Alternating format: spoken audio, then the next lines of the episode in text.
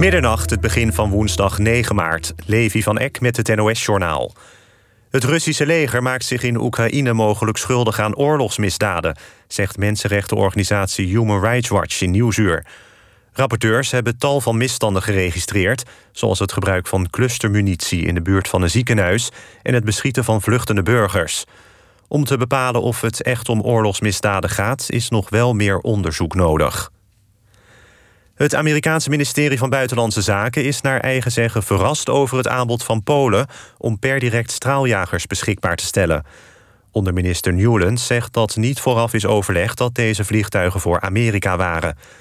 Eerder meldden de Poolse autoriteiten dat ze alle Poolse MiG-29 straaljagers aan de VS willen overdragen, die ze aan Oekraïne zou willen leveren. Polen hoopt in ruil daarvoor Amerikaanse F-16's te krijgen. Nederland kocht vorig jaar voor ruim 2 miljard aan goederen in Oekraïne. Niet eerder was dat zoveel. Ook met Rusland was er voor de oorlog een levendige handel, blijkt uit nieuwe cijfers van het CBS. Door oorlogsgeweld in Oekraïne en sancties tegen Rusland is die handel nu voor een deel stil komen te liggen. Nederland importeerde de afgelopen jaren steeds meer zonnebloemolie, kippenvlees en mais uit Oekraïne. Andersom verkocht Nederland onder andere geneesmiddelen, bloemen en planten. Uit Rusland haalde Nederland vooral olie en gas. Het Russische leger kondigt voor een aantal Oekraïnse steden... een tijdelijke wapenstilstand aan om humanitaire corridors in te stellen. Komende ochtend moet het vanaf 8 uur Nederlandse tijd rustig zijn in Kiev... Sumy, Mariupol, Kharkov en Chernihiv... zodat inwoners kunnen worden geëvacueerd. De afgelopen dagen beschuldigde Oekraïne het Russische leger... van het beschieten van vluchtelingen... Wel zouden uit de stad Sumy duizenden mensen veilig zijn weggekomen. Het weer. Vannacht is het helder en liggen de temperaturen een paar graden onder nul. De komende dag schijnt de zon volop en wordt het 12 tot 14 graden. Dit was het NOS Journaal. NPO, NPO Radio 1. VPRO. Nooit meer slapen.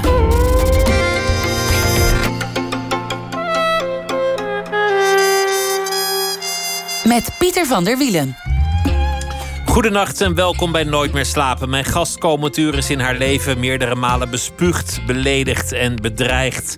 Maar het is niet alleen maar kommer en kwel, want vandaag kreeg ze een belangrijke prijs. De Aletta Jacobsprijs en die werd vanavond uitgereikt in Groningen. Rebecca Gomperts zit tegenover mij. Ze begon ooit als scheepsarts bij Greenpeace. Zeezieke milieuactivisten verzorgen. Maar ze kwamen natuurlijk ook wel eens aan land. En zo zag Gomperts hoeveel leed illegale abortussen overal ter wereld aanrichten. En nog steeds, en dit zijn de meest recente cijfers die ik kon vinden, die trouwens niet heel recent zijn: 50.000 doden per jaar wereldwijd. En dat zijn dus doden, nog los van al het andere leed, door illegale gevaarlijke abortussen. Het bepleiten van legale abortus werd zodoende Gomperts grote missie in het leven. Rebecca Gomperts is arts en activist. Werd het gezicht van Women on Waves, in de Volksmond ook wel de abortusboot genoemd. Time Magazine noemde haar niet zo lang geleden een van 's werelds 100 meest invloedrijke personen. Maar dus ook een leven met ontberingen. Dat leek haar nooit heel veel te deren. Misschien had ze het eigenlijk wel erger gevonden om te leven zonder doel, zonder ideaal en zonder missie. Gewoon leven, lekker bootje varen voor de pret. De wereld aanvaarden zoals je hem aantrof. Dat lijkt me nou niet iets dat bij haar zou kunnen passen. Rebecca Gomperts werd geboren in 1966. Hartelijk welkom. Dankjewel. Zou je, zou je kunnen leven zonder ideaal? Gewoon, gewoon leven om het leven, hedonistisch? Nou, dat doe ik ook. En ik heb ontzettend veel plezier met het werk dat ik doe. Uh, maar dus, ik denk. Er is ook wel plezier in het varen, ook al, al, al vaar je met een doel als je vaart. Ja, ik vaar heel graag zonder doel. Ik zeil heel graag zonder doel. Maar ik, ben, ik, ik geloof wel dat ik uh, ik ben wel, zo, wel dankbaar dat er iets dergelijks eigenlijk op mijn pad is gekomen, waardoor ik wel die passie heb. Iets eh, dergelijks is een, een, een missie, een uh, ideaal. Een ja, of iets waar je door geraakt wordt, waarmee je, of waar ik door geraakt uh, ben en waarmee ik ook het leven van andere mensen kan verbeteren. Was er een ander ideaal gekomen als, als het niet dit ideaal was geweest? Dat was, dat, want nu is, nu is het eigenlijk allemaal abortus geworden, maar daarvoor werkte hij bij Greenpeace. Nou, dat, het had misschien ja, maar, ook de mensenrechten kunnen worden in China? Of, uh... Nou, ik denk inderdaad, het is, het is een, een vorm die het heeft genomen, wat gaat over iets wat ik heel erg belangrijk vind en waar ik dat is zelfbeschikking, ehm, eh, autonomie, ehm, dat soort dingen. En dat is natuurlijk op heel veel gebied. Bijvoorbeeld heel veel abortusrechtenactivisten die zijn later gaan werken. Die oudere generatie, die werken nu in het recht voor euthanasie of op, uh, op zelfdoding. In die, uh, in, die, in die hoek. Dus dat heeft natuurlijk ook met dezelfde de, zelfbeschikking de te maken. ethische ja. hoek. Ja. Had het ook iets heel anders kunnen gaan? Iets, iets over een andere vorm van onrechtvaardigheid of ongelijkheid? Had je je kunnen inzetten voor armoedebestrijding? Of met, met andere woorden. Ja, maar dat doet dit ook. Hè? Dit gaat heel erg over armoedebestrijding. Want er is uit, uit onderzoek is gebleken dat vrouwen die niet toegang konden krijgen tot een abortus, vergeleken met de groep die dat wel heeft kunnen doen, dat de, de vrouwen die geen toegang kregen, veel meer. Uh, veel moeite, veel meer daarvan niet zich hebben kunnen onttrekken uit armoedige omstandigheden. En langer in armoede leefden en minder kansen hebben gehad. Dus dat is een armoedeval. Ja. Was ja. Je, was je... En het is ook zo dat het alleen maar vrouwen in armoede eigenlijk treft.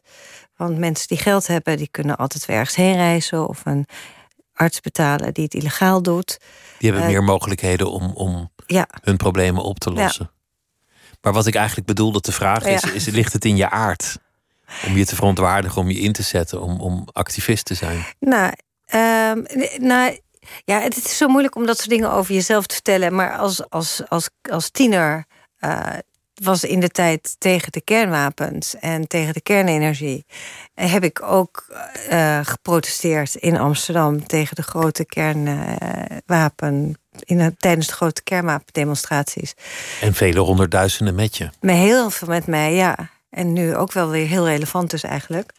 Uh, en, en, en ook uh, in de tijd... Ik heb mezelf vastgeketend aan de fabriek waar mijn vader werkte toen. Ja. Want je, je vader werkte in een aluminiumfabriek. Ja. Die liggen nu ook allemaal stil vanwege de ja, gasprijs trouwens. Ja. Maar dat, dat is weer een zijpad. Wat, wat deden die verkeerd? Waarom ketende je Nee, de, omdat Borselen, die, dat was gebouwd... Space eigenlijk uh, dat, De was de energie, dat was de energievoorziening van, van, van van die uh, aluminiumfabriek. Dus wij waren tegen die kernenergie ook, ja. En dan zat je dus vast aan de fabriek waar je vader uh, de kost verdiende. Ja. Hoe, hoe, vond, hoe vond hij dat? Want dan, dan kom je op je werk, zit je dochter aan het hek. Ja, hij, hij, hij vond dat niet amusant. Maar hij vond het ook wel grappig. Dus het was een, een dubbel gevoel dat hij daarover had. Ja. Kun je dat omschrijven, dat dubbele gevoel? Niet amusant, maar hij steunde je toch? Of oh, trots op zijn dochter, maar niet nu? Nee, ik denk dat hij het. Uh, nee, hij was daar absoluut niet mee eens. Um, maar ik denk dat hij ook dat hij wel de, de humor inzag van die situatie. Dat je dan plotseling je dochter vastgeketend zit aan het hek waar je werkt. Ja, het is natuurlijk. Dus ik denk dat dat het was.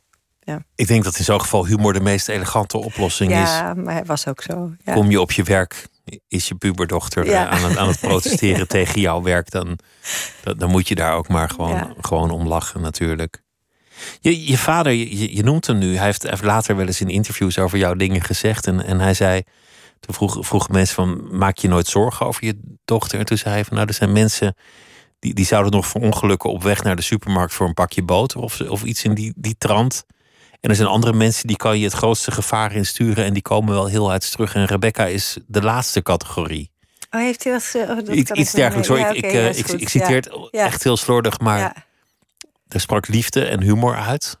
Ja. Ook een enorm vertrouwen sprak, er, sprak eruit. Maar ook een bepaalde geest waarin je bent opgevoed. Er zit ook wel een soort, soort vrijheid en vertrouwen in. Ja, ja. Dat is waar. Want je, je bent opge, opgegroeid een deel, een, een klein deel in Suriname. Ja, tot mijn derde. En, en waarna naar Vlissingen uiteindelijk. Maar je vader heeft toch wel op heel veel plekken in de wereld ook gewerkt. Ja, mijn vader die, die, die is in Suriname geboren en getogen. Dus hij is toen hij eh, als student met de boot naar Nederland gekomen om hier te studeren. Ehm, en daarna heeft hij dus. eh, toen is hij getrouwd en toen heeft, zijn ze weer teruggegaan naar Suriname. En daar ben ik geboren.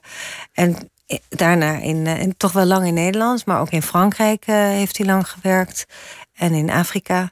Allemaal in de aluminium. Allemaal in de aluminium. Heel leven lang in de aluminium. ja. Ja, dat brengt je nog eens op, op plekken. Wat, wat, wat nou, deed het nou, voor wat jou? wel leuk was, ik ging hem dan opzoeken in Afrika, want dat was natuurlijk heel spannend in uh, Guinea. Um, maar dan gingen we bijvoorbeeld, uh, moest hij ook goudmijnen gaan bezoeken of diamantmijnen, en dan ging ik met hem mee. Uh, en dus je kwam, ik kwam door hem wel op hele bijzondere plaatsen terecht waar je normaal gesproken niet komt. Dus heeft je horizon wel een beetje verbreed. Ja. ja.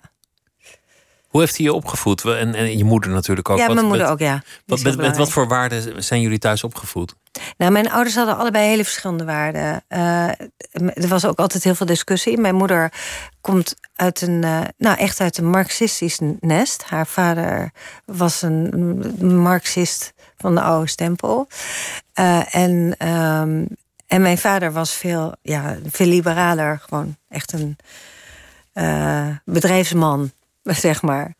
Uh, dus uh, dat, dat botste vaak, die verschillende waarden. In welke zin botste dat? Discussies? Of, uh... Veel discussies, maar ook echt hele verschillende ideeën over wat, wat, wat rechtvaardig was, wat goed was, wat, hoe, hoe het hoorde, wat er in de wereld verkeerd was. Ja. Maar nog niet dat je moeder zich ook vastketende aan de fabriekpoort. Misschien had ze dat wel gewild. ik zal het vragen. Dan was het helemaal zorgelijk geweest als het hele gezin aan, aan, je, aan je werk vast uh, ja. geplakt zit. Ja. Maar nee, dat, mijn moeder die, uh, die deed dat niet. Nee. Hoe, hoe was het voor jou om, om, om op te groeien in, uh, in Suriname? Heb je daar herinneringen aan? Nou, niet zoveel, maar ik ben een aantal jaar geleden uh, met mijn vader en mijn kinderen daarheen gegaan. En toen, het is wel zo, uh, als ik op Zanderij land, dan die geur van die aarde, die is zo specifiek. Dat is een enorm emotioneel moment. En dat is heel, heel, een hele bijzondere ervaring altijd. En, uh, en mijn vader is toen, heeft eigenlijk het Suriname van zijn jeugd laten zien. En daar kwamen ook wel ja, een soort van hele vroege herinneringen terug. Maar ik was veel te klein, ik weet het natuurlijk niet echt meer.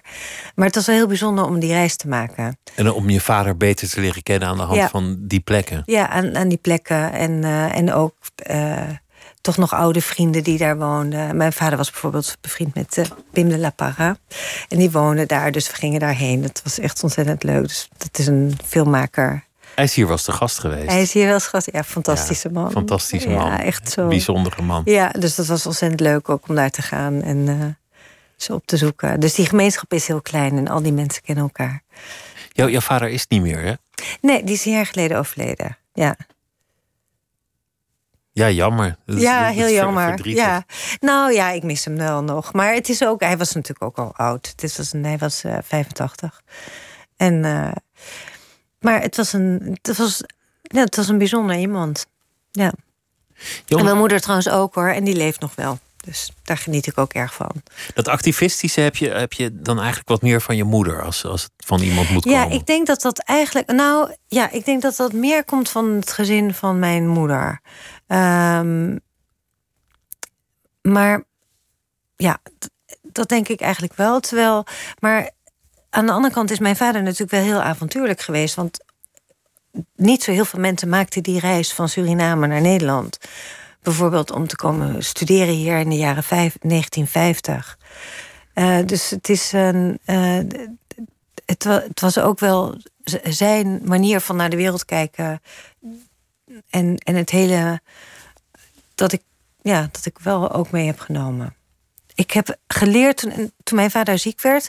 Toen heb ik veel met hem opgetrokken. En toen heb ik eigenlijk toch ook gezien hoe ongelooflijk ik op hem lijk. In heel veel aspecten.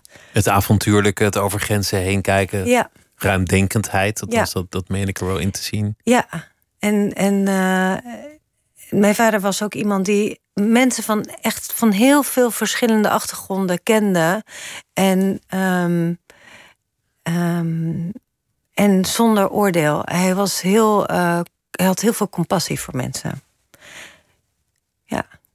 Ja, je bent geneeskunde gaan studeren. ja Medicijnen heette dat toen nog, geloof ik. nog gewoon medicijnen, ja. Wa- waarom, waarom was dat? Wa- Waarom kwam je daaruit als je zo activistisch was? Nou, ehm, Weet je, ik weet dat nu niet meer. Maar als ik het. Het grappige is, mijn vader wilde medicijnen studeren. Maar daar kreeg je in Suriname geen beurs voor, omdat daar een medische faculteit was. En hij wilde per se in Nederland studeren. En toen is hij werktuigbekunde gaan doen. Dus ik denk wel eens, ik heb eigenlijk alles gedaan wat mijn ouders wilden doen. Want mijn moeder wilde naar de kunstacademie. Heb je ook gedaan. Heb ik ook gedaan. dus zo origineel is het allemaal niet. Ja. Is dat niet wat veel mensen doen? Dat ze uiteindelijk de dromen van hun ouders gaan najagen zonder te onderzoeken of het eigenlijk wel hun dromen zijn. Papa wilde voetballer worden, maar dat lukte niet, want hij had slechte knieën. En dan, dan moet die zoon dat doen. En eh, ja, zo, zo gaan veel levens, denk ik wel eens. Ja, maar het is ook, ik denk dat. eh, ehm, ja, wat moet ik daarop zeggen? Vind ik een eh, moeilijke suggestie. Maar je kan, je kan het niet zo- eens meer terugtoveren waarom je Nee. dat toen zo graag wilde, de geneeskunde. Nee, dat, nou ja, nee dat, er waren wel artsen in de familie. En er was wel een soort van fantasie. Nou, dat is niet helemaal waar ook. Nee, ik moet weer even terug eerlijk. Ik had de dagboeken van Che Guevara gelezen. Want toen hij nog op de motorfiets eh Door door Zuid-Amerika. Ja, ja, ja, Als toch jonge wel. arts. Ja, dat heeft toen wel erg veel indruk gemaakt. Ik denk dat dat eigenlijk dat dat toen een van de doorslaggevende redenen is geweest. Dat ik me daarmee kon identificeren. Of wilde identificeren. Is ook een prachtig boek. Ja, het is fantastisch. Ja, Later werd het een ongelofelijke lul en een buitengewoon inefficiënte ja. communist. Maar dat, dat op Ja. dat moment, toen zijn ideaal nog zuiver waren ja. en hij de blik van een dokter had, die heel maatschappelijk was, ja. had het nog wel een belofte in zich eigenlijk. Ja. Ja, en dat is, eigenlijk is dat natuurlijk ook heel interessant dat er, eigenlijk, dat er heel veel artsen zijn geweest die een soort waarbij dat maatschappelijke een, een rol is gaan spelen in hun werk. Aletta Jacobs had dat ook. Eh, en omdat medicijnen heel erg de ongelijkheid eh, en het onrecht blootlegt. De wortel Eh, van de ziekte is vaak de ongelijkheid of, of de, de maatschappij op, op heel veel manieren. Ja, De armoede. ja het on, en, en ook, eh, ja, Dat geldt nog steeds, want, want heel veel ziektes die komen veel meer voor onder, onder lagere sociale klassen, ook in Nederland. Ja, dat geldt nog steeds. Dat er heel veel. onge- maar ook toegang tot gezondheidszorg is per definitie altijd afhankelijk van welke sociale positie hebt. Ook hoe je dat kan onderhandelen. Artsen nemen nog steeds mensen die hoger opgeleid zijn vaak serieuzer. De klachten serieuzer, luisteren beter. Eh, en. eh, ehm, en stress. Bijvoorbeeld, er zijn ook hele mooie onderzoeken geweest naar. ehm, wat dat bijvoorbeeld armoede leidt, leidt ertoe, die, die chronische stress, die leidt tot ziekte. Die leidt tot meer ziekte. En ook tot vaak tot verkeerde beslissingen. Het is niet zo dat mensen arm worden van verkeerde beslissingen, maar die chronische stress van de armoede, die is zo, heeft zo'n fundamentele impact op, eh, ja, op gezondheid van mensen en welbevinden. Of wonen langs de snelweg, dat soort Of dingen. wonen langs de snelweg, ja. Woonomgeving, überhaupt, ja. Die kunstacademie, wat, wat, wat hoopte je daar eigenlijk te vinden? Dat was de droom van je moeder, maar Ja. Nou, die heeft ze ook gedaan later. Ze heeft ook Zij is dat ook nog gaan doen, Ja, zij is dat ook nog gaan doen. Ehm, ik vond het, eh, het, het eh, medische wereld vond ik, was heel erg protocolair, heel hiërarchisch. Ehm, niet heel erg creatief, niet heel erg inspirerend, vond ik op dat moment. Eh, en ehm, ik, ik zocht de vrijheid in, in de kunst. Ik dacht dat dat mij dat zou brengen. Want, want een dokter moet tegenwoordig heel erg netjes werken volgens wat de wetenschap gebiedt. Je kan niet zomaar het is niet eens lekker aan de slag gaan. Ja, nee, dus het i- het is ontzettend protocolair. Alles is alleen maar volgens de richtlijnen. En dat is ook een heel groot probleem, omdat er eh, eigenlijk heel veel dingen eh, buiten de richtlijnen moet, moet, moeten gebeuren. Om, omdat het gaat over ook de wensen van degene die behandeld wordt, of die zorg nodig heeft, of die. ehm, en dat dat vaak niet dat botst soms. Je moet als dokter soms nee zeggen. Terwijl een patiënt iets aangeeft wat hij wil of denkt of dat soort dingen. Ehm, nou, eigenlijk, ehm, het, ehm, mijn collega, mijn partner in crime, Gunilla Kleiverda, dat is een gynaecoloog eh, die ook bestuurslid is van Women Waves, die heeft heel erg gewerkt aan bijvoorbeeld eh, verloskundige zorg buiten de protocollen. Ehm, en mensen, waar het eigenlijk over gaat, is dat je moet als arts, vind ik, ook kunnen accepteren dat mensen andere beslissingen nemen. Uh, en risico's willen nemen of hun situatie anders inschatten dan wat jij vindt dat ze moeten doen. Het is hun dus het is een het enorm beschikkingsrecht. Ja, dat, het is enorm paternalistisch uh, als je dat niet doet. Um, en, uh, en bijvoorbeeld dat mensen ook zorg mogen weigeren. Dat dat hun recht is. Um, of het op een andere manier willen ondergaan. Ja. Dat vinden dokters vaak moeilijk. Wat, wat, wat vond je op de kunstacademie? Heb je, heb je overwogen om echt volledig een carrière in de kunst na te jagen? Oh, dat wilde ik heel graag, ja. Dat had ik heel graag gewild. Alleen dat was ik gewoon niet. Mijn talent lag daar niet. Ja. Oh, dat is een harde conclusie. Dat weet ik niet of dat een harde conclusie is. Ik moet ook zeggen, ik ben ontzettend blij dat ik dat niet heb gedaan. Uh, want het is uh, heel erg. Uh, het is niet zo leuk om een mislukte kunstenaar te zijn, denk ik. En dat was jouw lot geweest? Daar ja, was dat was absoluut mijn lot geweest. Ja. Dat was het moment nou, ja, Misschien doe ik ook nog wel een beetje kunst. Wij hebben in ieder geval... Is er een uh, tentoonstelling... Uh, of een, een, een Women Waves bijvoorbeeld deel van... soms van, van kunsttentoonstellingen ook. dus ik hou er nog... Er zit nog een lijntje daarheen. Je hebt er nog een voeling mee. Wat, wat was het moment dat je besloot... dit wordt niks, ik heb het talent niet. Ik moet het opgeven? Nou, dat was eigenlijk al snel nadat ik was afgestudeerd. Toen wilde ik toelating doen voor de Rijksacademie en uh, Ateliers 63, allemaal van die postacademie opleidingen. En ben ik toen niet aangenomen. Toen dacht ik over niks, laat maar. Ja. En door? Ja, dan weer het volgende. Je, je, hebt, ook, uh, je hebt ook romans geschreven. Ja, één. Ja. Een, een, een boek dat, dat ging over de zondeval, als ik het me goed herinner. Nee, het boek wat ik heb geschreven, wat is uitgegeven, dat was eigenlijk een soort van hervertelling van de Ark van Noach. Dus toch ook weer een bootje? Ja, was weer een bootje, ja. Veel bootjes was in je ook, leven. Nou, dat was ook wel een beetje gebaseerd op mijn avonturen met Greenpeace.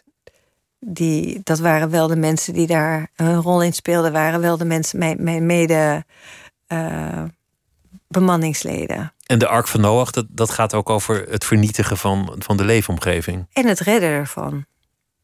Ja. Dus die twee thema's ja, kwamen thema bij elkaar. blijft gewoon, ja.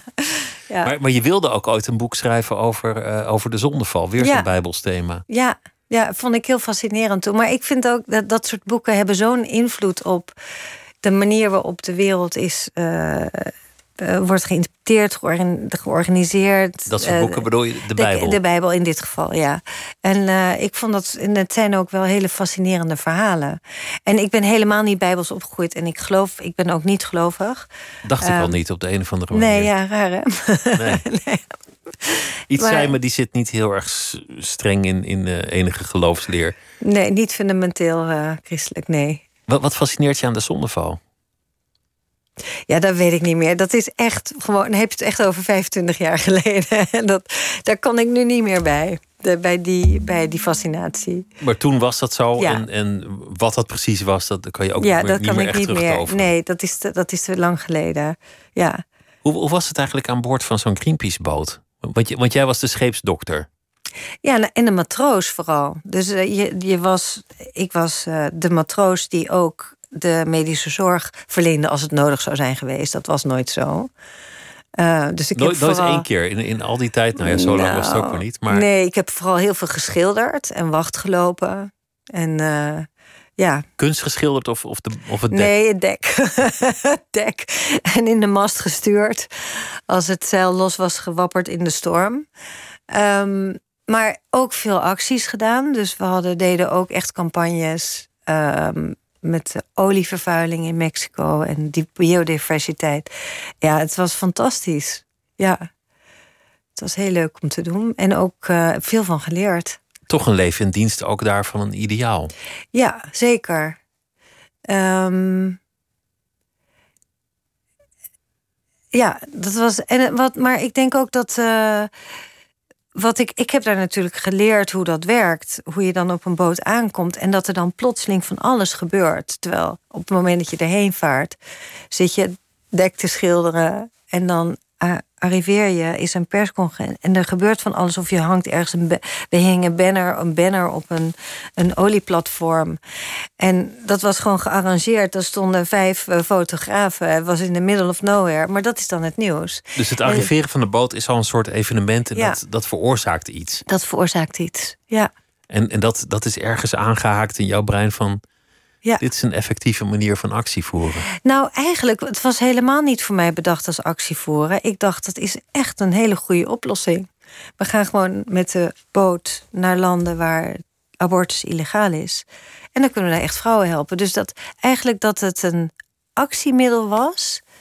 Uh, Ondanks dat je dat kende van Greenpeace, was dat niet de eerste. Was niet, dat, nee, het was, het was niet de eerste. Dat was absoluut niet zeg maar de, de oorsprong van dat idee. Nee we, we, missen nog één stap. Hoe, hoe kwam het dat van milieu en klimaat ineens jouw aandacht vol werd getrokken door voortplantingsproblematiek en abortus? Nou, maar ik vind milieu en klimaat nog steeds heel erg urgent en heel erg belangrijk. En het staat ook niet los van elkaar. Um, uh, en het, het gaat, abortus gaat wat mij betreft helemaal niet over geboortebeperking. Het gaat echt over het recht van mensen om zelf te beschikken. Um, maar een kind krijgen heeft wel de grootste uh, carbon footprint die je kan bedenken. Um, dus het is ook goed voor ook het dat staat met elkaar in verbinding. Maar, maar ook hoe, dat staat met elkaar in verbinding. Wat was het moment dat jij, dat jij ineens... dat bij jou dat kwartje viel van... goh, abortus, dat is zo'n belangrijk thema... en daar moet ik mij op richten. Wanneer gebeurde dat? Um, nou, dat is eigenlijk. Dat, ja, dat is toch. Ik was al aan het werken in de abortuskliniek um, van Frans Wong. Um, waar, waar, staat hij? In de, dat was op de, de Oostpark. Was een van de eerste abortusklinieken van Nederland. Was daar.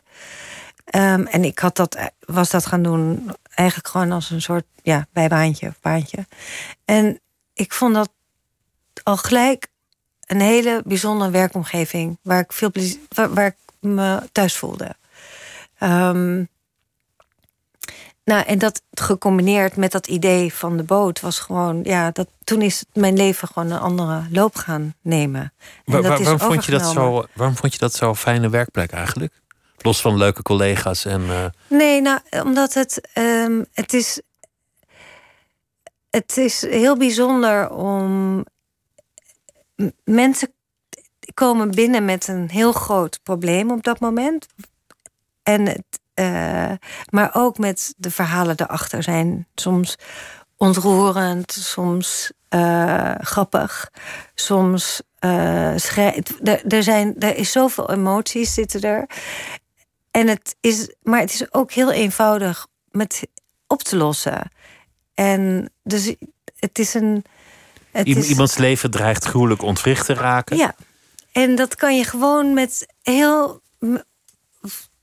Dat kan weer terug op zijn pad komen met een hele, eigenlijk een eenvoudige behandeling. En dat met ja, ook heel veel dankbaarheid krijg je, daar, krijg je daardoor. En ook als je mensen met veel respect daarin behandelt. Want ja, dat is, dat is heel. Het is een, er ontstaat een hele bijzondere verhouding ja, tussen. Iemand had het laatst over, over een feestelijke sfeer rond abortus. En dat, toen knipperde ik een paar keer met mijn ogen. Ik dacht, volgens mij hangt er geen feestelijke sfeer rond abortus. Volgens mij is het toch nooit voor wie dan ook een leuk moment. Nee, maar ik wil toch wel heel erg. Er wordt wel veel te moeilijk over gedaan. Ik denk dat het zo. Uh, het is gewoon een beslissing in je leven wat je.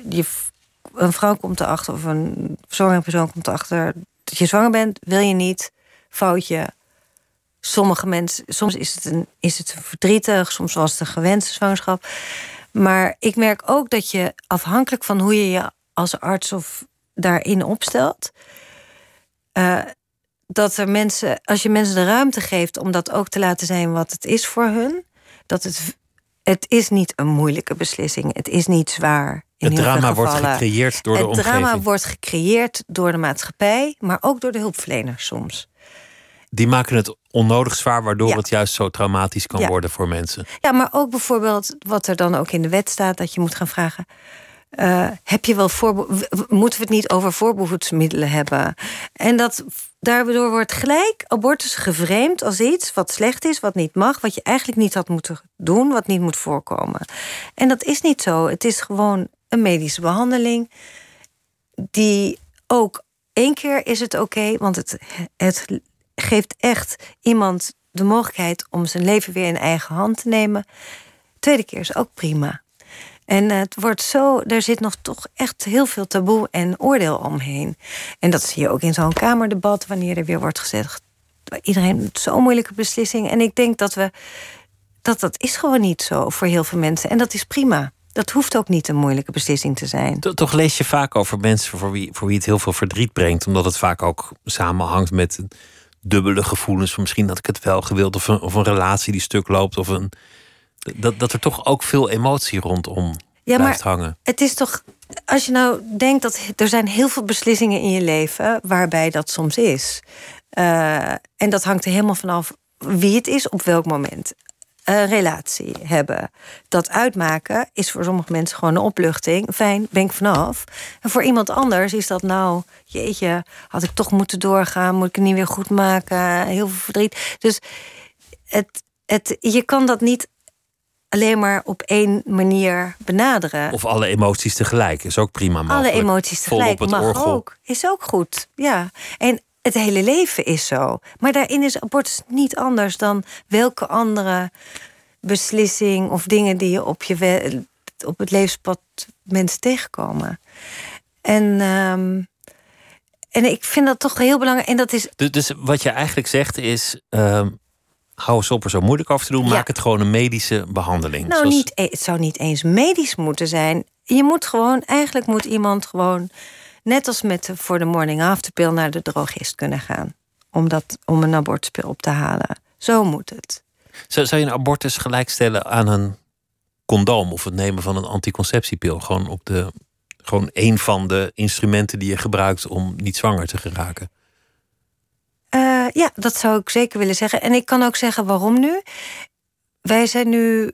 Ik ben sinds een jaar hebben we weer ook weer een kliniek. En eigenlijk waren we dat begonnen voor ongedocumenteerde vrouwen, omdat die 600 euro moeten betalen in een abortuskliniek. En dat heel vaak niet kunnen betalen. En ik zie al die vrouwen, al die meisjes die bij mij komen nu, die hebben gebruiken bijna allemaal een, een app om hun menstruatie te, te tracken. Die bellen eigenlijk of ze weten al van nou misschien is er iets fout gegaan. Ze doen al een week voordat ze ongesteld moeten worden. Doen ze een zwangerschapstest. Die zijn dan al positief. Dus ik zie ze echt op het moment dat ze ongesteld moeten worden, zie ik, zie ik hun in de, bij mij. En dat vind ik. Um, dus ik denk dat die continuïteit, die is daar gewoon. Het is niet zo van of je voorkomt zwangerschap of je eindigt het. Dat is nu ook al niet zo met Maar, maar het is vaak wel de, taal die eromheen hangt. is van ja, het is een uiterst redmiddel. En ja, maar mensen doen dat niet zomaar. En, en je moet natuurlijk voorkomen. En eigenlijk zeg je ja. ophouden met die hele discussie daarover. Over dat voorkomen. Ja. En, ja, en laat het. Het is ook prima als iemand zegt: Ik heb helemaal geen zin om voorboedsmiddelen te gebruiken. Als ik één keer in het half jaar. Uh, als ik gewoon een, uh, een abortuspil neem, dan is het ook goed. Dit, dit onderwerp maakt heel veel mensen heel boos. En als ik jou hoor praten, dan, dan internaliseer ik bijna de reactie van de, van de andere kant. Voor wie dit olie op, op het toch al smeulende vuur is, waarschijnlijk. Hoe ga je eigenlijk om met weerstand? Want, want, want jouw leven moet bol staan van de weerstand. Ik, ik heb je wel zien op, op beelden zien aankomen in een haven waar dan vele demonstranten stonden. Zeer agressief. En je kan dan eigenlijk best wel bekoeld over. Niet geïntimideerd. Uh, nee, maar dat is. Uh, ze, wat er tijdens zo'n campagne gebeurt, is natuurlijk dat er ook heel veel. Er is een enorme concentratie uh, om alles wat er om je heen gebeurt. dus dat hoort ook bij het, bij het in zo'n moment zijn. Ingecalculeerd maar risico. Het, ik moet ook zeggen, ik vind ook echt serieus. Als ik dit zeg over hoe ik vind dat, een, dat het eruit moet zien. dat vrouwen hun fertiliteit kunnen organiseren. Um, ik vind het, begrijp ook dat andere mensen daar moeite mee kunnen hebben of dat niet zouden willen. En dat daar ook ruimte voor moet zijn. Maar dat moet iedereen echt zelf beslissen. Het is echt een hele individuele uh, keuze waar je respect voor hebben, moet dus hebben. baas in eigen buik, zoals ze in de jaren zeventig zeiden. ja, heel, heel, ja, heel fundamenteel. En iemand die vindt dat dat, uh, dat dat slecht is, of niet hoort, of niet bij hun geloof of hun overtuiging, of die vindt dat je er anders over. Dat is prima, hoeft niet. Hoef je nooit te doen. Mag, mag je het allemaal op een andere manier doen. Maar dat in een, in een samenleving kan je alleen maar samenleven wanneer je iedereen respecteert over wat voor eigen beslissingen iemand over zijn eigen leven neemt daarin. Een, een beetje tegenstander zou op zo'n moment zeggen. En, uh, en de foetus. En de foetus dan. Mag, ja. mag die ook stemmen? Nee, die mag niet stemmen. Ja, dat, maar dat is dus ook waarom het onderwerp zo ontzettend zwart-wit is. Er is geen middenweg. Of je zegt een foetus of een, een zwangerschap is vanaf het moment dat die ontstaat, is dit beschermwaardig. Want er begint het leven, is eigenlijk de vraag. Want dan begint het leven. Of je zegt nee, dit is een fundamenteel uh, beslissing van de vrouw zelf. En we respecteren en we vertrouwen vrouwen dat ze daarover een beslissing nemen. Want dat is hun lichaam. Zij moeten uh, baren. Dat is een levensbedreigende situatie voor vrouwen. Zij moeten voor die kinderen zorgen. En we moeten die vrouwen respecteren. En uh, vertrouwen daarin dat ze daarover een beslissing kunnen nemen. In, in Nederland hebben ze een, een, een prachtige medisch-ethische truc uitgehaald. Een soort, soort gedachte in het leven geroepen die ineens de discussie vlot trok. En dat was namelijk over levensvatbaarheid. En dat, dat is een strikt fictieve gedachte dat een vrucht zou overleven zonder baarmoeder. En vanaf dat moment ja. uh, moet dat leven beschermd worden. Of dat echt zo is, dat het, dat het dan zo levensvatbaar is, daar valt over te twisten. Ik ben geen dokter, weet ik allemaal niet. Maar als manier om de discussie vlot te trekken en toch een soort compromis te vinden, was het volgens mij destijds best wel een goed doordacht standpunt. En nog steeds officieel geldig. Ja, in Nederland is dat zo. In andere landen is dat niet zo. Daar geldt die levensvatbaarheid helemaal nee, niet. in, in Canada is er geen grens. Ik denk dat in de praktijk er wel een grens is... Waar, dat, waar, waarin artsen dat niet meer geven. Uh, in Amerika is er volgens de uitspraak van het Supreme Court daar ook geen grens. Er zijn ook artsen die daar abortus doen naar levensvatbaarheid. Maar in Nederland wordt dat ook gedaan. Als er een hele ernstige afwijking, fetale afwijking is, dan is, die, dan is het geaccepteerd dat die grens niet meer geldt. Uh, dus die grens is niet. Zo absoluut als die Zo absoluut als die ligt. Alleen wat er gebeurt is dat het dan altijd de beslissing wordt van de artsen. En ik denk dus, daarom zeg ik ook, die medicijnen moeten gewoon. Dat hoort in de handen van vrouwen zelf. Want dan ben je als arts niet meer de gatekeeper tot een beslissing die eigenlijk alleen maar door de vrouw zelf genomen kan worden. De vrouw moet het zelf doen en, en het lichaam van de vrouw moet aan de vrouw zelf zijn. Wat er in haar ja. lichaam gebeurt is, ja. is haar recht, dat is jouw. En maar dat standpunt. is ook zo mooi van die abortuspeel. Want voor die tijd was je natuurlijk gewoon afhankelijk van de kennis en kunde van een arts. Want er waren er alleen maar uh, chirurgische abortussen. Met die abortuspeel is dat totaal veranderd. Die hele machtsstructuur tussen patiënt en arts is helemaal omgedraaid. Want die vrouw neemt zelf die pil in, die doet zelf dat proces van die miskraam. En daardoor is, is zij, is het, is het haar eigen uh, handeling. Self-management heet het ook. Self-managed abortion heet het ook internationaal en de Wereldgezondheidsorganisatie. En dat heeft dus die hele uh, ja, uh, machtsverhouding uh, veranderd. En ik vind dat fantastisch. Dat is echt een revolutie, is dat. Het medische maakt tot een machtsverhouding. En de machtsverhouding ja. maakt het lichaam van de vrouw ja. bezit van iemand anders. Ja. En daar strijd jij tegen. Ik, ik wil iets anders met je bespreken. Wat, wat ik eigenlijk op heel veel vlakken interessant vind. En voor een activist, maakt niet uit waar je voor strijdt, is, is het belangrijkste. Ben je efficiënt? Want een niet-efficiënte activist die, die brengt zijn eigen doelen verder weg en niet dichterbij. En ik zie op heel veel gebieden best wel vaak inefficiënte activisten. En dat, dat heeft altijd iets tragisch. Je, je hebt eigenlijk je eigen doel om zeep geholpen door de manier waarop je het speelt. Maar het is tegelijk ook heel ingewikkeld. Wanneer ben je als activist effectief of niet? En, en de vraag die bij alle activisten altijd zal terugkomen: confrontatie, compromis. Doe je het, doe je het heimelijk via diplomatieke weg? Of doe je het openlijk, waardoor het als een soort rode lap op een stier provocatie kan, kan opleveren? Die, die boot heeft iets geks. Aan de ene kant is, begon het als een soort sluiproute van, van op open zee mag alles. Als je onder Nederlandse vlag vaart, dan geldt die wet.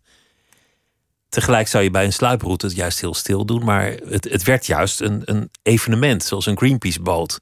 Ja, Met de camera's erop. Dat past weer niet bij een sluipweg. nee. In die zin soort twee, twee gedachten. Ja, dat was ook een van de eerste kritieken op het idee van het schip. Je kan niet, dat heet advocacy, combineren met hulpverlening.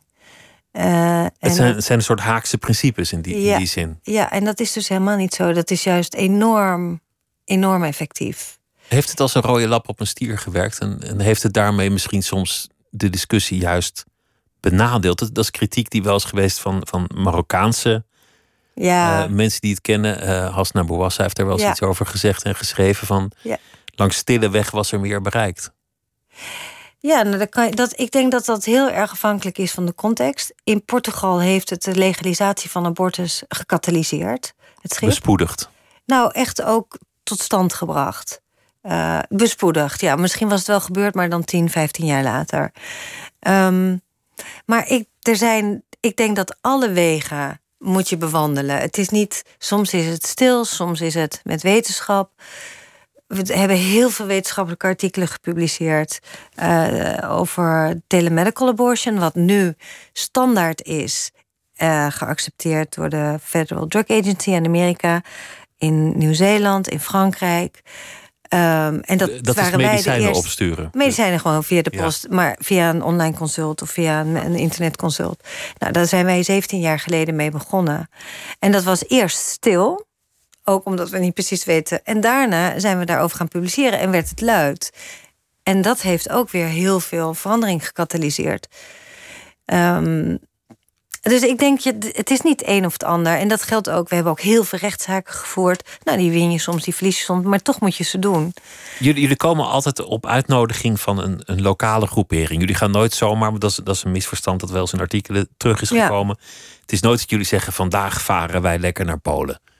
Nee, Hoe dat is altijd. Polen? Het is altijd Ja. op uitnodiging van Ja, mensen daar. samenwerking. We, we, we, we organiseren soms de uitnodiging zelf, maar het is altijd in samenwerking met lokale vrouwenorganisaties. Toch is door tegenstanders altijd het beeld in leven geroepen. En het is Ja. denk ik een mediageniek beeld.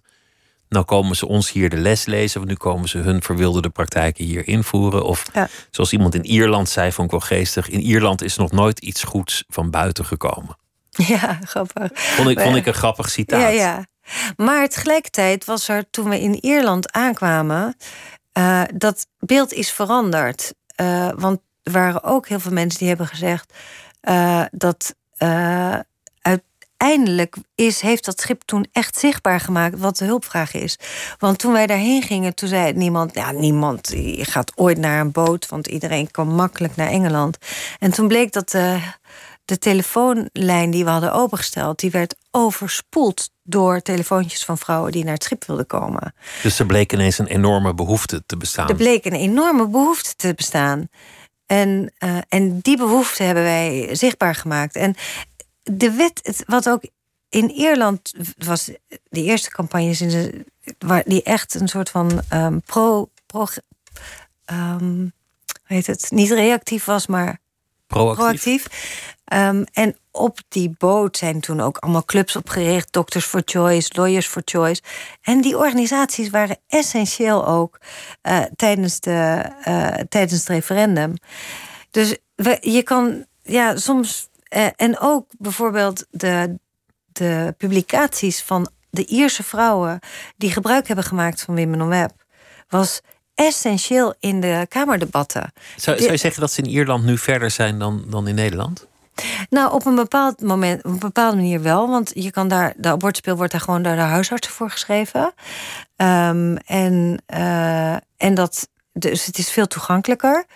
Maar tegelijkertijd is het niet, de, het is alleen maar eerste trimester abortussen. Ehm, dus ja, het hangt een beetje vanaf welk, welk deel, je kijkt. En er wordt nu een evaluatie van de wet gedaan. En bij die evaluaties bijvoorbeeld wordt ook meegenomen onze gegevens die wij hebben verzameld over vrouwen die gebruik hebben gemaakt van, eh van Women on Web nog steeds nadat het gelegaliseerd was. Om te kijken waar zitten nou eigenlijk nog de obstakels tot eh, toegang tot zorg.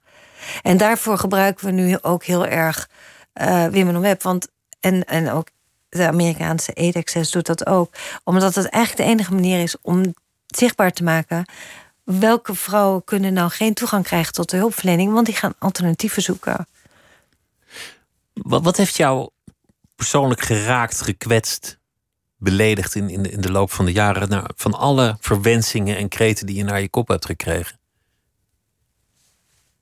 Niets? Echt niets. Nee. Niets? Je bent voor moordenares uitgemaakt, voor, Ja. voor Satan, voor godsamme, een, een klein rondje YouTube. En eh, ik moest even met een washandje op mijn voorhoofd liggen. en, en het onderwerp zelf heeft daar geen last van.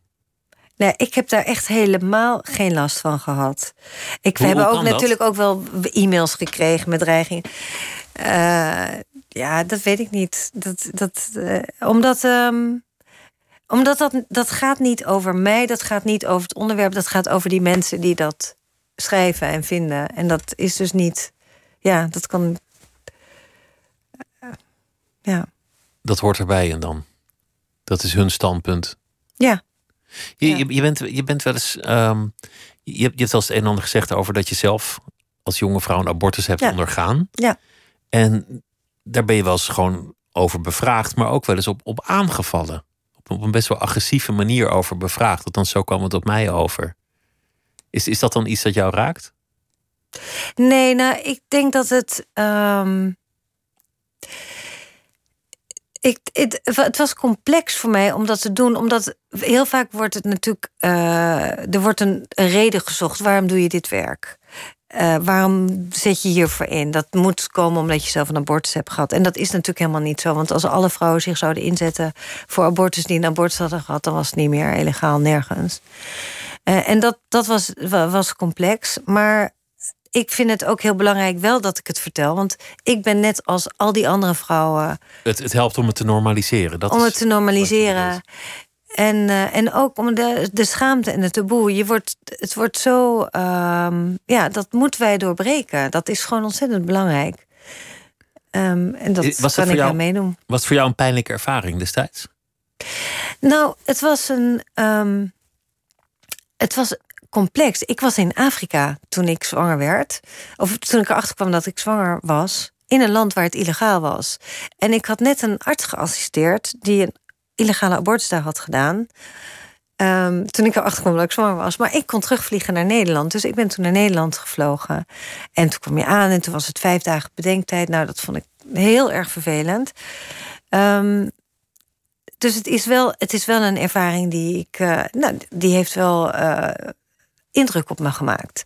Eh, doordat het. Door die ongelijkheid die er, die Ja, er ook. En, ehm, maar.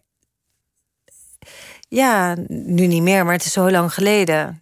En eh, ja, dus het is gewoon iets wat er gebeurd is in mijn leven. Zoals heel veel andere dingen.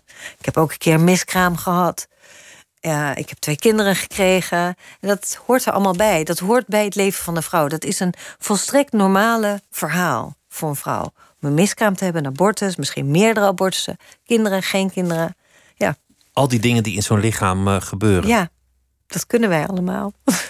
Het, gaat, het gaat uiteindelijk natuurlijk ook over seks. En dat is natuurlijk ook een deel van de gevoeligheid van, van het onderwerp. Ja, Het, het heeft te maken met leven en dood. En, en zo wordt de discussie gevoerd. Maar de discussie wordt niet gevoerd dat het ook gewoon gaat over seks. En dat heel veel mensen moeite hebben met seksualiteit. Omdat daar heel veel taboes samenkomen in de samenleving. ja. En, en eh, ja, dat, ik, dat is zeker zo. Maar het gaat ook vooral over dat de. Ehm, ik denk, nou, ik denk dat nu de samenleving toch wel een stuk verder is. Ik bedoel, er wordt nu ook over op scholen gesproken over eh, plezier. Dat het seks er vooral is ook voor plezier. Dat werd toen, wij seksuele, toen ik seksuele voorlichting kreeg. Dat was school. alles behalve leuk. Dat ging niet over dat, het, dat je vooral dat het heel lekker moet zijn Nee, en dat je er enorm veel plezier van hebt. Toen die biologieleraar klaar was, dacht, dacht je van... Oh, ik hoop dat ik nooit seks hoef te hebben. Godsamme, wat een gedoe. Ja. Dus dat is niet. Ik, denk- ik denk dat het taboe op, nou, is, is minder, denk ik toch, dan. eh, of in Nederland. Ach, het is in elk land is het anders. Overal eh, is het anders. Heeft seksualiteit ook, ook deel van de fascinatie? Voor mij, Ja. Ehm, nou, ik vond dat, ja. eh, ik, toen ik, toen ik toen ik studeerde, medicijnen studeerde, toen heb ik wel een tijdje ook uh, inderdaad onderzoek gedaan bij seksuologie. Bij Rick van Lunsen heb ik toen uh, een onderzoek gedaan. Dus ik vond dat wel fascinerend. Maar uh, op dat moment, ik was meegelopen met een paar van die, van een paar ehm, consulten. En dat ging alleen maar toen over bekkenbodemspierenoefeningen. dus toen dacht ik, nou. Als dat je leven wordt. Dat, dat wordt mijn leven niet, nee. Maar het is fascinerend. Maar het fascinerende van seks is natuurlijk ook hoe, omdat je het. het, nou ja, in, in, in het Frans heet het natuurlijk la petit mort, het orgasme. Het gaat over de tijd staat stil, het versmelten. De, ja, ik denk dat die, de, de, de, de ervaring daarvan is, is natuurlijk toch iets wat heel bijzonder en, en, uh, en, en uh, is. De intensiteit van de, de, intensiteit. van de seksuele ervaring. Ja dat, dat maakt het misschien wel essentieel voor het bestaan. Ja, en dat is natuurlijk ook waarom mensen ongewenst zwanger worden. Omdat je, ja, er, er is niet meer een soort van. De, de controle verdwijnt uit je leven. En als je. Dat, is natuurlijk ook waarom er.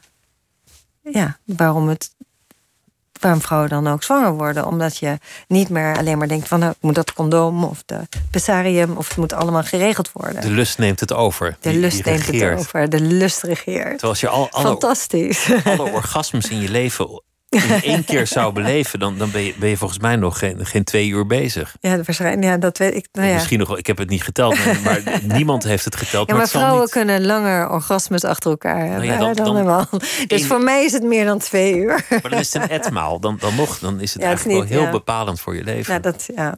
dat ene gelukkige etmaal. Ja, dat, het draagt wel heel erg bij aan het geluksgevoel, toch?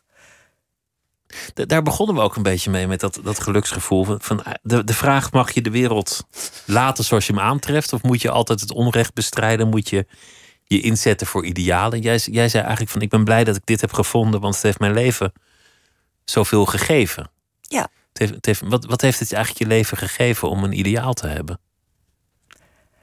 Uh, een Engels woord, purpose. Richting. Ja, richting, en maar ook voldoening. Het heeft een, een, een, een uh, mijn bestaansrecht is het geworden. Ja. En je had een bestaansrecht nodig? Ik denk dat dat. Uh, ja, nou ja, ik denk dat dat voor heel veel mensen toch ook iets is wat ze zoeken in hun leven. Misschien. voor mij was dat belangrijk, ja. Wat, wat was er gebeurd als je dat niet had gevonden? Nou, ik heb het later natuurlijk ook. Ik heb het ook nu op hele andere manieren. Ik heb het ook omdat ik. Uh, gewoon omdat ik leef, maar. Uh, en ook omdat ik erg veel. Ja, het klinkt het wel heel monomaan. Alsof ja, dat hele ja, leven ja. Aan, aan, die boot en, is en, en, uh, en ik heb natuurlijk twee kinderen, fantastische kinderen waar ik voor zorg. Of zorgde. Die zijn nu wat groter, die hebben niet alles meer nodig. Um, maar het heeft me ook heel veel um, verbindenis gebracht met mensen. Met allerlei vrouwen over de hele wereld. Het is fantastisch. En, uh, um, en ook ontzettend veel plezier. We hebben, het is zo'n campagne doen is zo ontzettend leuk. En uh, ja, dus het, dat ook. Het is niet alleen maar zware kosten, het is ook, ook plezier. Ja, ja. Het, het kleine momentje dat ik op het journaal zie, dat is het moment dat er demonstranten zijn en dat er geschreeuwd wordt en, en veel, ja. veel drama en ophef is. Maar jullie zitten natuurlijk ook urenlang op open zee kaartspelletjes te doen of weet Nou, dat is niet het plezier hoor. nee. nee, maar de voorbereidingen of bijvoorbeeld het plezier zit erin. We waren in Marokko. De hele haven was hermetisch gesloten door de politie, want ze hadden gehoord uh, dat we zouden aankomen. Maar het schip lag al in de haven, dus op een gegeven moment zeiden schip los, rondvaren. Dus dat deed het schip. Dus wij, maar we konden en we waren allemaal journalisten, maar we konden die haven niet in, behalve dat een van de, van de, van de vrouwen die mee was, die had gevonden dat als je door het hotel ging, dan kon je naar de achterkant van de haven, kon je naar de achterkant komen. Dus wij met z'n allen door dat hotel naar die haven rennen. En, uh, en dan door dat cordon heen breken. Nou ja, dat zijn gewoon hele leuke dingen. En die politie die helemaal de weg kwijt is en niet weet hoe ze moeten reageren. En dat hebben we natuurlijk heel vaak meegemaakt, dat soort dingen. Dat je net de, de, de, macht te snel af bent. En. Uh, ja, dat is, dat is leuk. Daar hebben we erg veel plezier. De rebellie en het plezier. Het is, het is vaak trouwens, we hadden het over, over efficiëntie van activisten. En volgens mij is de beste manier om een actie effectief te maken, wat je doel ook is, de overreactie van de autoriteiten. Oh, alles is het beste, ja. Ja, Dat- overreactie is heel effectief. In Nederland had je, had je op een gegeven moment, dus- toen stonden ze eigenlijk een beetje met hun handen in hun zakken zich te vervelen op een koude decemberdag met een t-shirt waarin iets over Zwarte Piet stond. En werden toen door negen agenten in een bus gesleept. Ja, Dat was het moment dat die actie voor het eerst wind in de zeilen kreeg. ja. En bij jullie was het, was het in Portugal in ieder geval dat ze een volledig oorlogsschip, ja. Twee. twee zelfs, op Ja. jullie bootje afstuurden. Alsof, alsof er een torpedo op af moest. Ja, ja. En meer publiciteit hadden ze jullie niet kunnen geven. Nee, dat was echt eh, het beste wat ze konden doen, ja. Ja. Wat, denk je op zo'n moment? Ha, actie geslaagd? Of, was er toch een moment van angst van shit? Nee, nee, dat was het niet hoor. Nee, het was wel echt van. Nee, want dan wordt het ook. Dan is de uitdaging natuurlijk om het schip in de haven te krijgen. Dus daar hebben we ook echt wel rechtszaken over gevoerd. Eh, nou, toen, maar toen we die verloren, dan is het weer oké. dan moet een- we moeten iets anders doen, waardoor we het weer de, de machtsevenwicht omdraaien. En toen heb ik bijvoorbeeld samen met eh Gunilla hebben dat hele plan gemaakt om eh, de instructies van hoe je zelf een abortus kan doen met medicijnen die je daar toen in de apotheek kon kopen, op de website te zetten. En dat heb ik toen op de televisie laten zien. En dan heb je weer, dan heb je weer het in eigen hand genomen. En dat was echt een hele belangrijke verandering in, ook in heel veel van het werk wat we hebben gedaan. Want toen zijn we heel erg gaan werken met... we gaan al die vrouwenorganisaties leren hoe je die informatie kan geven. Ehm, en, eh, en dat is eigenlijk de, de basis geweest van, eh, van de feministische groene golfbeweging in Zuid-Amerika. Die, die zijn daarop doorgegaan op, op, het, op het zelf organiseren. Ja, wij hebben de eerste hotline, Safe Abortion hotline, hebben wij toen daarna. Na Portugal was eigenlijk de eerste dat we dat deden. In 2004 en toen hebben we het nog een keer gedaan in Ecuador, in Chili, in Peru en dat is toen Argentinië. En dat is toen zijn die feministische organisaties zijn toen zelf die medicijnen op allerlei manieren hebben ze die eh, in handen gekregen en hebben ze uitgegeven. Ja. Naar welke, naar welke doelen merk je dat je langzaamaan aan het opschuiven bent? Dat, dat gebeurt in een leven. Je begint ergens en op een zeker ogenblik komt daar een andere fascinatie uit voort. ja, dat gebeurt. Dat De, is de, ook de zo, geneeskunde leidde tot, tot Ja. maatschappelijke fascinatie. En de maatschappelijke fascinatie bracht je uiteindelijk naar de, de abortusproblematiek. Waar, waar ga je nu eigenlijk langzaam naartoe? Nou, eh, wat we nu, wat eigenlijk sinds een aantal jaar al het grote toekomstvisie is dat we de, een nieuw voorboedsmiddel aan het ontwikkelen zijn dat gebaseerd is op de abortuspil. En ehm, dat is het, zeg maar hetzelfde actieve middel, maar dan in lagere doseringen één keer in de week. Werkt ook als om zwangerschappen te voorkomen en ook als morning after pill. En daar moet een heel groot, weet nog een heel groot onderzoek naar gedaan. Er, is al, er zijn al wat kleine onderzoeken gedaan in China. Eh, en er moet nog één groot onderzoek komen onder bijna duizend vrouwen die dat een jaar lang gebruiken. En waarbij we dan de veiligheid en de effectiviteit kunnen bewijzen, zodat het op de markt kan komen. En dat is eigenlijk voor de komende jaren is dat het grote project. Je hebt Want ook in je, in je dat- oor, want, want het was een feestelijke avond voor jou, die, Ja. die uitreiking. Sorry dat ik je onderbreek. Ja. Heb, je, heb je sieraden, een soort, soort pareloorbellen, maar dan met, met de strip van de doordrukstrip van de anticonceptiepil. Ja, die is gemaakt door een, een, een sieradenontwerpster. Voor mij even van Kampen heet ze. Ja. Maar, maar wat wilde je zeggen? Want ik, ik eh, ja, nee, dat geeft niet. Nee, maar de, de, het belang. Wat, we, wat eigenlijk. Wa- Ik denk wat wij altijd ons afvragen de hele tijd. Of in eh, met Wim en Wees is. Wat is nou hetgene waar je het meeste. eh, eh, wat met de middelen en de mogelijkheden die wij hebben. Waar, wat heeft de grootste impact? Wat is het wa- wat, wat is het meest effectieve wat je kan doen? Nou, dat was de boot. Daarna waren dat die Safe Abortion Hotlines... en die trainingen van vrouwenorganisaties over de hele wereld. Women on Web, uh, telemedicine was heel belangrijk. Dat is nu overgenomen. In, in het de telemedicine, dat staat. Dat is bewezen. Dat wordt gesteund door alle vakgroepen, Wereldgezondheidsorganisatie, alles. Dus dat werk is een beetje afgerond. Daar doen we nog wel heel veel mee. En nu moeten we zorgen dat we op een andere manier gaan zorgen dat er meer makkelijker toegang komt tot dat medicijn. En ook de, het, het probleem is dat heel veel vrouwen echt niet een voorbehoedsmiddel kunnen vinden wat bij ze past. De gecombineerde hormonen is al meer dan 60 jaar geleden ontwikkeld. Tijd voor iets nieuws. Rebecca Gompert. Oh, Radio 1. Dank je wel. NPO Radio 1.